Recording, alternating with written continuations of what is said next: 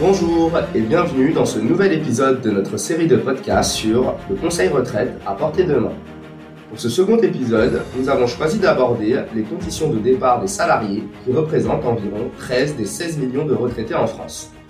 Pour commencer, Marianne, peux-tu nous rappeler à partir de quand un salarié peut-il demander sa retraite?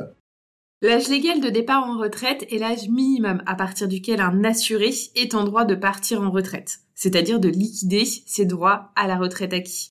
La réforme des retraites de 2010 a prévu le recul progressif de l'âge légal de départ en retraite. Ainsi, les générations nées à compter de 1955 peuvent partir à la retraite à 62 ans. Précision toutefois que certaines situations telles que les carrières longues ou les situations de handicap peuvent permettre un départ anticipé. L'âge légal de départ en retraite étant fixé à 62 ans, comment expliquer que les salariés du privé en France partent en moyenne à 63 ans et demi? Pour répondre à cette question, je pense qu'il faut revenir sur les éléments qui permettent de déterminer la pension d'un salarié. Concernant le régime de base, quatre éléments impactent le montant de la pension. Le salaire annuel moyen, le taux de liquidation, la durée d'assurance qui correspond au trimestre acquis et la durée de référence qui correspond au nombre de trimestres nécessaires pour bénéficier du taux plein en fonction de l'année de naissance. Pour les générations nées à compter de 1973, 172 trimestres sont nécessaires pour bénéficier du taux plein. Pour les générations nées avant 1973, la durée de référence est donc inférieure. Pour bénéficier du taux plein, deux possibilités. Avoir suffisamment de trimestres ou avoir atteint l'âge de 67 ans lors de la liquidation des droits. Aussi, un assuré peut demander la liquidation de ses droits dès l'âge de 62 ans.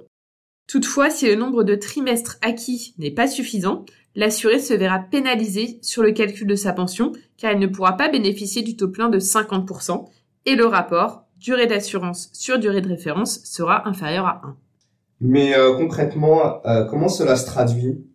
Prenons un exemple concret. Un assuré né en 1973 part à la retraite à taux plein à l'âge de 63 ans. Durant toute sa carrière, il a cotisé au-delà du plafond annuel de la sécurité sociale. Sa pension issue du régime de base représentera environ 18 500 euros par an. S'il décidait de partir à 62 ans, alors qu'il lui manque 4 trimestres, sa pension serait alors de 17 176 euros, soit près de 1500 euros en moins. Très bien, je vois effectivement mieux l'impact. Euh, qu'en est-il de la retraite complémentaire à Gircarco? La retraite complémentaire étant un système par points, le montant de la pension sera égal au nombre de points acquis multiplié par la valeur du point. Actuellement, le point Agir Carco vaut 1,28 euros à la retraite. Toutefois, dans l'hypothèse où l'assuré n'a pas un nombre de trimestres suffisant pour bénéficier du taux plein et qu'il a moins de 67 ans, sa retraite complémentaire sera également pénalisée. Pour faire simple, il aura 99% de sa retraite complémentaire s'il lui manque un trimestre, 98% s'il lui en manque 2, 97% s'il lui en manque 3, etc., etc. Cela signifie donc qu'un assuré qui part à la retraite avant 67 ans sans avoir suffisamment de trimestres se verra donc pénalisé à la fois sur la retraite de base, mais également sur la retraite complémentaire. C'est tout à fait ça. Précisons également que dans l'hypothèse où l'assuré travaille au-delà du taux plein, donc au-delà du moment où il a suffisamment de trimestres, il pourra bénéficier d'une bonification sur la retraite de base à travers un mécanisme de surcote. Très bien. Euh, J'ai également entendu parler d'un système de bonus-malus euh, qui ne concernerait que la retraite complémentaire. Peux-tu nous en dire quelques mots? Effectivement, un système de bonus-malus, qu'on pourrait appeler de manière plus élégante le coefficient de solidarité, a été mis en place depuis 2019. Il ne concerne en effet que l'Agir Carco et a pour objectif d'encourager à travailler plus longtemps. Ainsi, un assuré qui part à la retraite au moment du taux plein se verra appliquer un malus de 10% sur sa retraite complémentaire pendant 3 ans, sans que cela ne puisse aller au-delà de 67 ans. Pour éviter ce malus, il faut travailler une année supplémentaire au-delà du taux plein. Dans l'hypothèse où l'assuré diffère son départ de moins deux ans à compter du taux plein, il pourra bénéficier d'un bonus compris entre 10 et 30% pendant un an. Je rappelle que ce dispositif ne concerne que l'Agir Carco.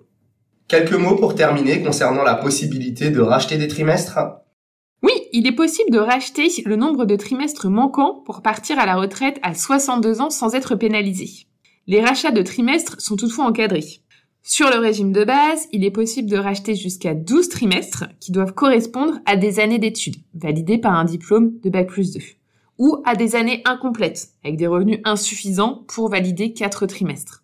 Le prix du trimestre dépend de plusieurs éléments. L'âge de l'assuré au moment du rachat, son niveau de revenus et puis l'option choisie. En effet, l'option 1 permet d'impacter le taux et l'option 2 permet d'impacter le taux et la durée d'assurance. Nous avons précédemment évoqué ces éléments qui permettent de calculer le montant de la pension. À titre d'exemple, le prix d'un trimestre avec l'option 2 coûte 2085 euros à 20 ans et coûte 6472 euros s'il est racheté à 60 ans. Cela peut sembler assez onéreux, mais le coût du trimestre est déductible des revenus. L'arbitrage à avoir est donc le suivant. À quelle pension supplémentaire vais-je avoir droit grâce à ce rachat versus le coût réel du trimestre compte tenu du gain fiscal et quel est le délai d'amortissement? Merci Marianne pour ces précisions. Nous vous remercions pour votre écoute et vous disons à bientôt pour le prochain épisode.